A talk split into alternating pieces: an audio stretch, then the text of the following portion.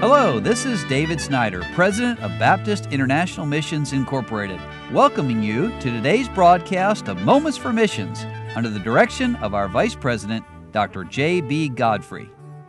Well, I'm going to come back today to the news by Joshua Zacharias that has started yesterday, and Josh is one of our new young single missionaries serving down in Australia.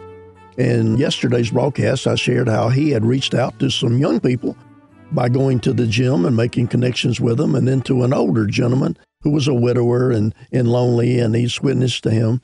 Well, Brother Zacharias says once a month, the church here hosts a seniors fellowship, and they're kind enough to let me join them if I'm at church.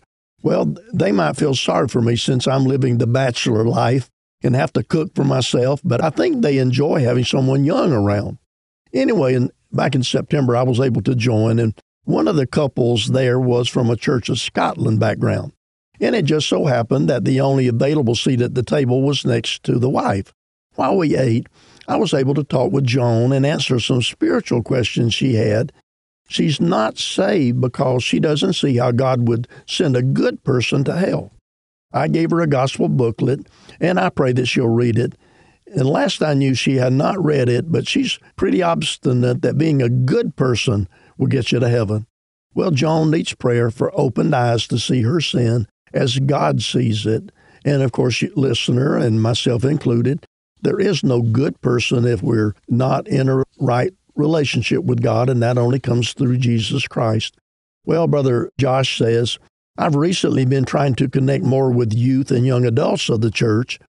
I found that there's a need to build deeper relationships within the church's young people people really want someone who will listen to them.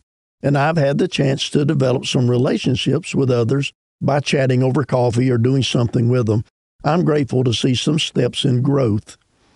And then back in mid October, our church held its annual Grand Prix outreach event. It was a fun day of racing some pretty fast wooden cars, hitting a top speed of 104 kilometers per hour. And I was able to present the gospel. Please pray that God will use those seeds planted in the hearts of the visitors and give continued opportunity to minister to them. And then, of course, Brother Zacharias, he's young and he's techie, and he says, along with teaching the youth on Sundays and having Friday night youth meetings, I have launched a podcast as another avenue of ministry and outreach for the church's youth and young adults, as well as for other people. I'm also working to develop more gospel apologetics videos to go online to be used for outreach. With the heavy use of phones and internet in Australia, I believe this will be an effective way to engage the community. So that's a great thing, I believe, there. He says, In my experience, people in Australia tend to be very pluralistic, meaning your beliefs are good for you, mine are good for me. Everything's good.